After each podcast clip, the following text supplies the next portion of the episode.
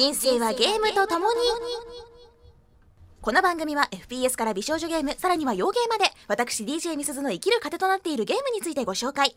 ゲームってさ生きがいだよね。出張には絶対新型360持っていくんだ。え360って携帯ハードじゃないの？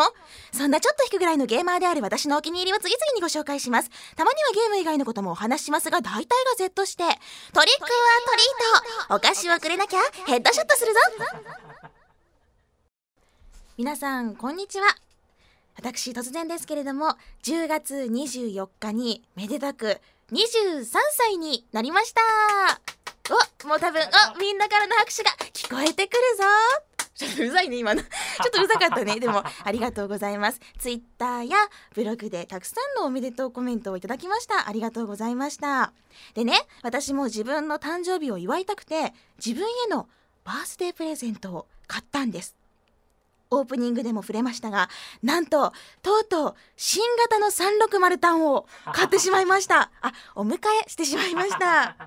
あの今までずっとエリートは裏切らないと15の都道府県を一緒に旅をしたから壊れるまではずっと一緒だよって言ってたのにあっさりと変えてしまいました。はい。その理由っていうのが実はちょっとねあの仕事が立て込んでたりとか早朝からの仕事が多くて23日の夜から3泊ホテル暮らしをしてるんですよ。でもちろんの誕生日を遊びほうけたかったのもあります。でそれで泊まっててもちろん360のエリートも家からこう持ってきてたんですよ。でデッドアイランドとデウス X をやろうとずっとやれてなかったからね頑張ろうとしたところなんとホテルに着いてキャリーケースを開けたらバッテリーのコンセント側のコードがなかったんですよ。もう目を疑いましたね。どういうことかと思って。でそれでやっぱりつなげないじゃないですか。でわーわーどうしよう。あーバッテリーだけ買うのもなわどうしようかなっていうか買えばいいんじゃない新型みたいな。そういう風ななんかいきなり変な考えになってであの秋葉ソフマップ天神に行ったわけです。ビッグカメラの2号館だけあそこ。1号館？2号館？どっち？高架下。そう。高架下の方の B ブロック。2階にあります秋葉ソフマップ天神に行きました。そうするとなんとびっくりですよ。運命の出会いがありました。新型の XBOX360 の 250GB のモデルがなんと1万9800円だったんですよ。これ中古じゃなくてあの新古品というやつです。どういうことだと思って店員さんに聞いたところあの開封はしてあるけれども使ってないみたいな。ものだったの。なんかねあのあんまり詳しくは聞かなかったんだけど大阪でこう転売する人が買ったものがそのままこう流れてきたみたいなそういうラッキーな出会いがありましてだってこれ250って言ったら新品2キュッパだからね。でほぼほぼ同じもう新古品というやつが1キュッパですよ。これはラッキーだなと思ってそれですぐに買っちゃいました。でねあのすぐにホテルに持って帰ってつないだんだけどライブに XBOX ライブにどうしてもつながらなかったからやっぱホテルでねそれ結構変わっちゃうんだけどだからアップデートが必要な新しいゲームができなかったんですよ。だからそのデウス X もデッドアイランドもできずなぜかフルオートとバーンアウトリベンジのみ手元にあるという状況で、まあ、ちょっとこうこそこそやってました。でもね新型360すごいよ。スタイリッシュでね音がすごい静か。え動いてんのかな？生きてる？大丈夫？みたいなぐらい本当に静かでねあのブオーって音がしないの。シーンってしてるの。でね軽い。すごく軽い。バッテリーも本体も軽くてもうこれはもはや携帯ハードの域です。これは携帯ハードだよ本当に。みんなもね持ったらわかると思う。あこれ持ち歩こうって思うと思います。でねつまり私は今あのまだ今日までホテルに泊まるんだけどエリートと新型と2台手元にあるというわけですよ。明日ね仕事の後にこれを持って帰るのかと思うとちょっとげんなりあいやでも携帯ハードだからね。大丈夫大丈夫。あのこれから新型と一緒に日本中を旅したいと思います。そんなバースデープレゼントでした。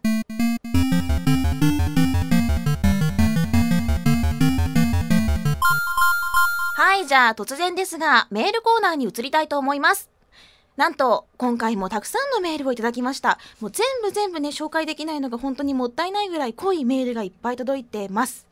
じゃあ今回はそうだな。まずラスカルの人さんからのメッセージです。みすずさんこんにちは。楽しく聞かせてもらっています。この間は大阪に来ていた時に日本橋に行けなくて残念でしたね。そうなんですよ。時間がなくて。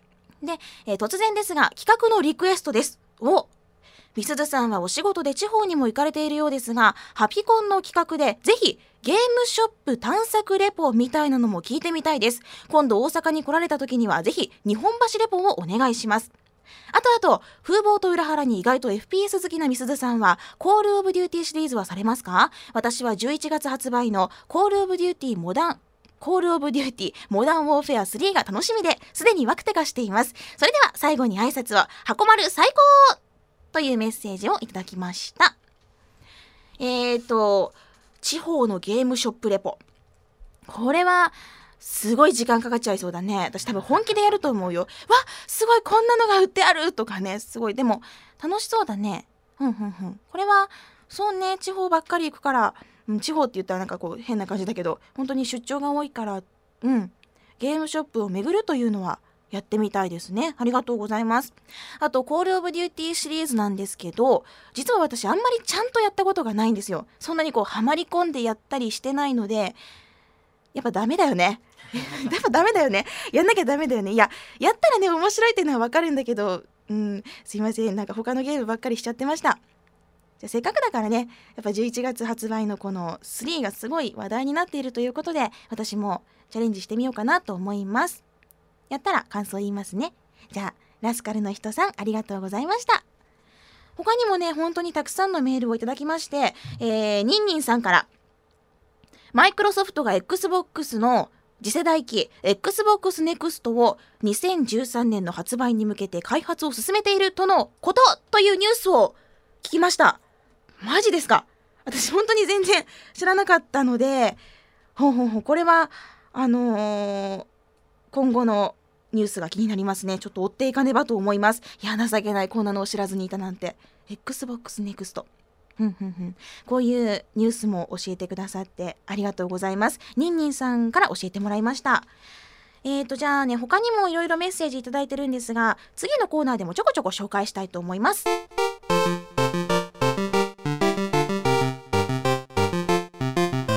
さあ、それでは、今回は全国のゲーマーの皆さんにとってもとっても有益な情報をお届けしたいと思います。実は先週ですね、とあるツイートが私の元に届きました。種ヶ島さんからのツイートです。Xbox 360の持ち歩き方を教えてください。今回の規制では難しくて断念しましたが、次回持っていきたいです。というツイートをいただきました。そして今週、また同じようなというか同じ趣旨のメッセージをいただきまして、司さんからこんなメールをいただきました。みすずさんはじめましてこんばんは。みすずさんの自己紹介にある360って携帯ハードでしょ？って自分も似たような時期がありました。当時受験生だった自分は地方の大学を受けに泊まりがけで行きました。そこへ持っていったのはドリームキャスト。ゲームは当時も今も生活には欠かせません。あちなみにその時の大学はちゃんと受かって通いましたよ。というメッセージをいただきました。え受験しに行って持ってていくっていうのもすごいですよね。いやいやいや。いや素晴らしいドリームキャスト。私も今も現役です。なるほどですね。というふうにまああのー、司さんも種子島さんもそしてその他も皆さんもきっと据え置き機を持ち歩くというのに興味津々だと思うんですよね。今なんでこう心身が強かったんだろうね。興味津々だと思うんですよ。そこで今から私が Xbox360 の持ち歩き方。出張先でも快適に360をプレイする方法。と題しました。ラジオレクチャーを開催したいと思います。これすっごい有益だからね。みんな もう耳かっぽじって聞いて。じゃあまず360の持ち歩き方をご紹介したいと思います。やっぱり基本はあのガラガラ引きずるキャリーケーススーツケースとも言いますね。あれに入れるのがまあ普通かなと思うんですよで私がそのキャリーケースに詰め込む時には360本体が縦置きの状態になるようにこう入れます。スーツケースを立てた時に。ねでその時に360本体の下つまり縦置きの場合の下部にケーブル類を敷きます。わかるかなこう。くにゃってしたのをこういっぱい入れることでクッションになるんだよ。だからこうちょっと凸凹した道を通る時にもコードがこうポヨンポヨンってなってくれて衝撃を吸収してくれるというわけです。360系のあのコードは結構太いのが多かったりするので大丈夫です。丈夫です。あと表面とか周辺には洋服を詰めてあげてその合間にコントローラーやヘッドセットを入れること。できるだけ優しくすることが大切です。そして飛行機を使用する場合はあの7割78割の確率で360を出さねばいけません。すごい恥ずかしいというそういうのが待ってるのであのスムーズな出し入れを意識した配置をすることが重要だと思います。まあ持ち歩きというのはもう本当にこれぐらいしか私気をつけてることはないんですがあのそうね種子島さんは実家に帰省する場合ということで、ね、質問をいただきましたがホテルに宿泊する場合これがこれがこれがすっごく大事だと思います。なので今から私がレクチャーしたいと思います。レクチャーするよ。いくよ。まずはホテルに360を持ち運ぶというか、えー、持っていく場合にはまずはとにかくホテルに電話をしましょう。機材の搬入にあたり事前の確認は絶対に欠かせません電話をしてゲーム機をつなげたいこと前例があるか入力切り替えができるかマスターのリモコンがあるかということを尋ねます。これはねあの実はホテルのテレビってホテル用に特別に設定されたものが出荷されていて入力切り替えとかリモコンに制限がかかっていてなかなかこうゲームがつなげないという場合があります。そこでホテルによってはそのテレビ自体のコマンドを切り替えたり制限がかかっていないリモコン、まあ、今マスターって言ったんだけどちょっと表現わかんないんだけどね そういうマスターっぽいリモコンを貸してくれることがあるんですよ。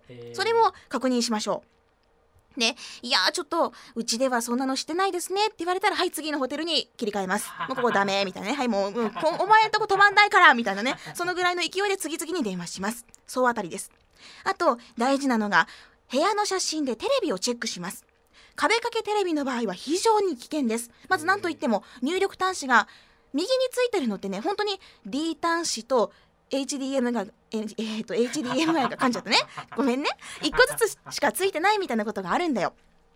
でホテルのテレビ本当に特殊な場合が多くて HDMI1 はつなげないけど HDMI3 はつなげる。というパターンも多くあります。なのでできるだけ多くの入力端子を確認した方がいいんですよ。なので壁掛けテレビこれは裏側が使えないためちょっと危ないです。あと日立のうこれはもう諦めてくださいね。横側にもうあの端子がないので日立のうの場合はもう絶対に諦めてください。はい。そうです、あ置いてある場合は大丈夫だよ。うん。でここからも大事です。ケーブルは最低2種類持ち歩くこと HDMI ケーブルと D 端子ケーブルこの2種類はあると絶対に便利です。ホテルによっては HDMI の入力が固定されていることがあります。これはねテレビをつけた時にホテルの案内画面が出るテレビってあるんだよ。ようこそなんとかホテル案内はこちらみたいな風に出てる場合は HDMI がそれにつなげられてて使えないパターンがかなり多いですでもそういう時でも D 端子なら OK というパターンが私も数回経験しましたのでやっぱりあの HDMI と D 端子ケーブルこの2種類は持ち歩くこと原則です。お約束です。あとはね LAN ケーブルこれも一応ホテルにはついてる場合が多いけどやっぱり短いのが多いので LAN ケーブルは自分で長いのを持っていきましょう。でつなげるかどうかライブにつなげるかどうかはもうホテルの設定やルーター次第です。だからこれは運任せ。でも360がつなげればとりあえずいいよね みたいな感じです。ちょっと駆け足になりましたが皆さん いかがでしたでしょうか？ちょっとね興奮しちゃって噛んじゃったりしたんですけれども どうでしたか？じゃあここから最後におまけのコーナーです。私が今までに泊まったホテルのいろんなこうチェーンとかで360がつなげたホテルとつなげないホテルを紹介してもいいですか？言っていい？あのいいかな？どうぞ。いいよね。えなんか怒られない？じゃあつなげるとこだけ。いやいやつなげないとこも言わないとダメだよ。そこはダメだよ。じゃあ言います。まず大和ロイネット系列のホテル。ここは360つなげます。あとマイステイズイン系列つなげます。ルートイン系列つなげます。あと九州に結構ビジネスホテルとしてあるんだけど亀の井イン系列。これも使えます。で意外と接続できなかったのがリッチモンド系列。これがねダメだったんだよ。もしかしたら私の確認不足かもしれないけど私はダメでした。あと R&B 系列もつなげません。東横イン系列もダメでした。まあ大手で言うとこんな感じかな。で私がそのチェーンのホテル以外で地方に行く時に使ってるホテルもちょっと紹介したいと思います。まず福岡ならばクレガ天神スタジオから近いですね。ここからね。呉が天神。ここはつなげます。あと宮崎だったらマリックスラグーンを使います。長崎だったら大村ステーションホテル。ここがかなり快適です。沖縄は東京グランメールリゾートだったかな。ここキネクトも使います。あと大阪だったらイルモンテに泊まりました。で静岡だったらガーデンスクエアとかね、まあ、こういうふうにやっぱりそれぞれの土地に360が使えるホテルというのを用意しています。うん。まあ、でも大体使えるチェーンに泊まった方が安全ではあるので今先に挙げたね。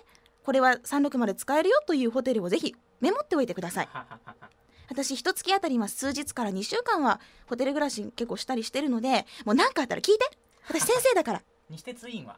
あ え？え？えな何？西鉄委員は？に西鉄というとあのうちの会社。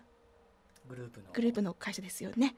ちょっとたまったことないですよねあでもほら西鉄院というと東京にもあったりとかね大きいからね今度今度ね今度調べてみるよまあこの話は終わりにしようじゃあじゃあもう360の持ち歩き方出張先でも快適に360をプレイする方法ラジオレクチャーを終了したいと思います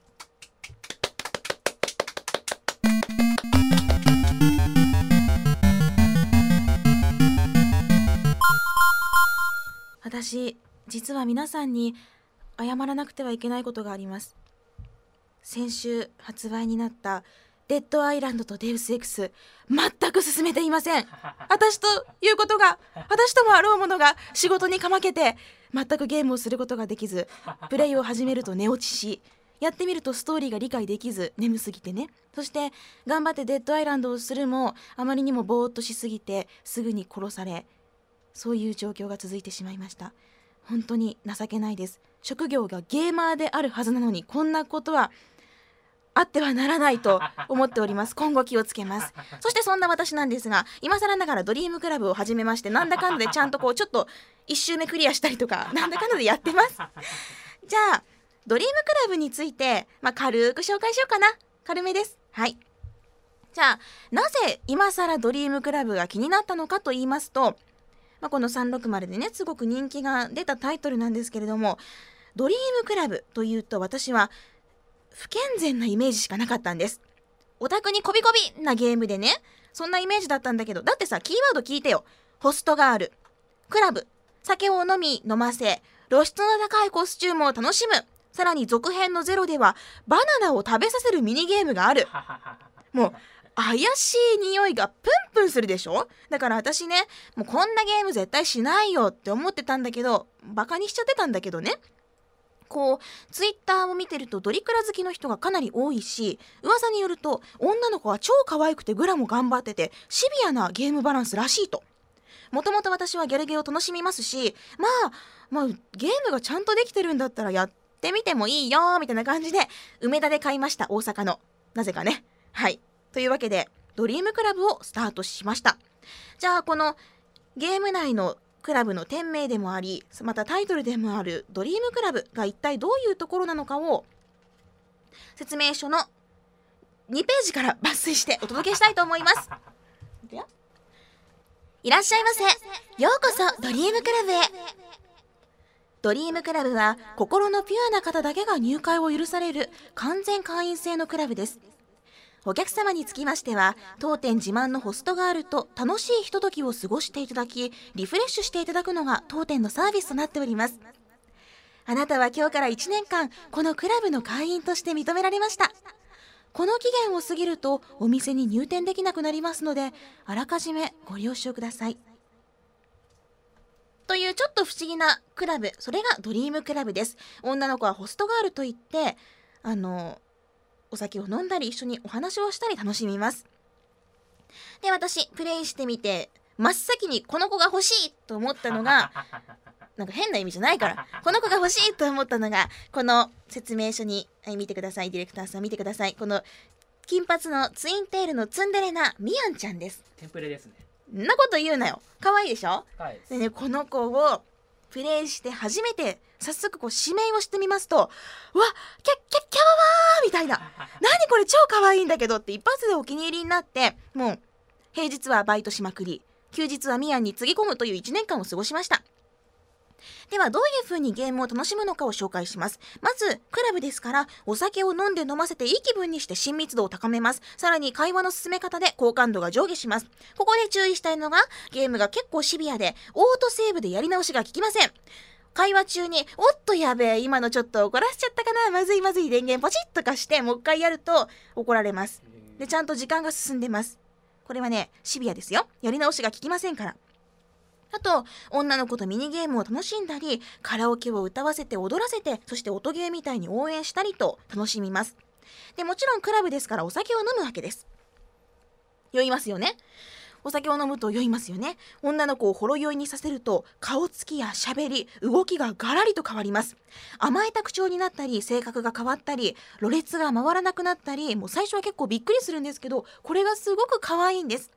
でこの酔った状態でのカラオケがもう本当に本当に愛しくって普通のカラオケはシャキッとした動きでパキッと歌います。でも酔った状態でのカラオケなんかね川桶っていうらしい。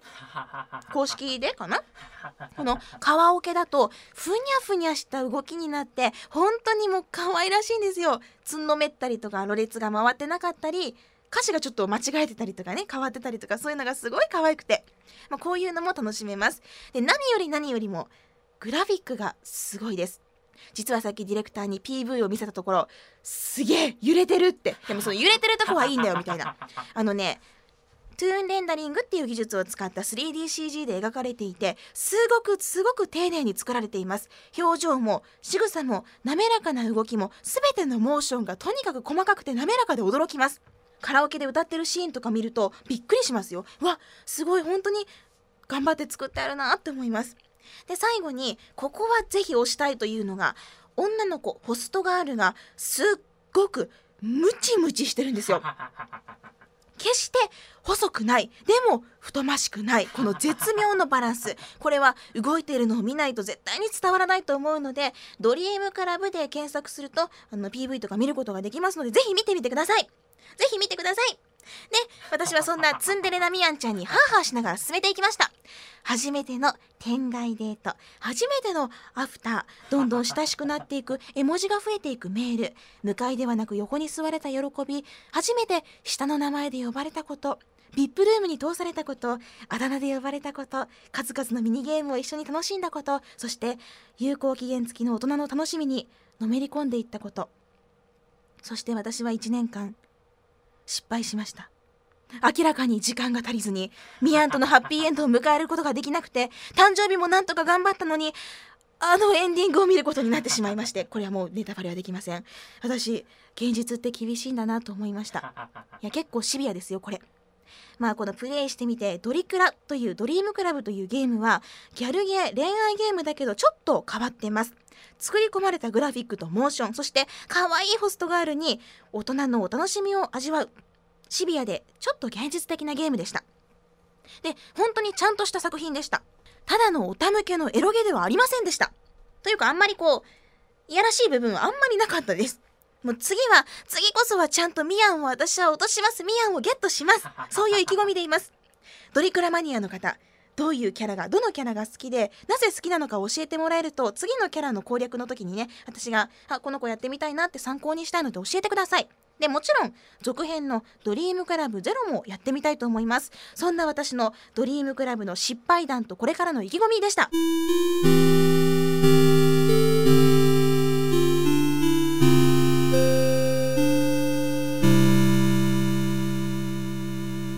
ということで今回は XBOX360 の持ち歩き方そしてドリームクラブをやってみたの2本をお届けしました ちょっと長かったです。ごめんなさい。あと、磯田さんからメッセージをいただいていたんですが、デッドアイランドの感想はちゃんとプレイしてから言うので、あの、待っててください。っていうかもうやっちゃえやっちゃいなよ、磯田さんもね。やっちゃえやっちゃえって感想をください。はい、そんなハピコンハッピネスコントローラーなんですが、番組の最新情報はラブ f m のホームページからチェックしてください。ホームページの URL は lovefm.co.jp http コロンスラッシュスラッシュ lovefm.co.jp です。パソコンやスマートフォンからアクセスするとポッドキャストのコーナーがありますのでそこからハピネスコントローラーを選択してくださいそうするとこっそりメールフォームのリンクがあったり私みすずのブログへ飛んだりもできますさらにツイッターのハッシュタグこれも皆さんで盛り上げていかねばいけませんツイッターのハッシュタグは、シャープハピコン、HAPICON でお待ちしております。実は私、しっかりとこう、iPhone ちゃんでね、タブを切り替えながら、ハピコンとか、ハピネスコントローラーとかをこう検索して拾ってます。なので、こっそりこうつぶやかれたような内容も拾ってお返事してるんですよ。それに、今までハピコンというハッシュタグをつけてなかったので、まあね、ちょっとうざいかもだけど、つけながらお返事しようかななんて思ってます。でも忘れちゃいそうだな。まあ、いっか。まあ、ぼちぼちでやっていこうよ、みんなでね。うん。ということで、今回はここまでです。長い間お付き合いいただきましてありがとうございました。あのー次回もお楽しみに。ハピネスコントローラーお相手は、おめでとうございます何ですかこれ？何これ？誕生日おめでとうございますおーあり、ありがとうございます。開けていい？え、どうぞどうぞなになに？ちょ、ちょっと待ってくれ。ちょっと待って、待って、なんか、なんかちょっと待って。緑色のラインなんだけど。うわわお、ありがとうございます。マイクロソフトポイントいただきました。ありがとうございます。やったーゲーム買おう。わ、これやばい。一番嬉しいわ、マジで。うわあ、本当ありがとうございます。楽しみます。あ、もう一回言おうか、もう一回締めようか。ということで、今回はここまでです。ハピネスコントローラーお相手はみすずでした。また次回もお楽しみに。ハピコン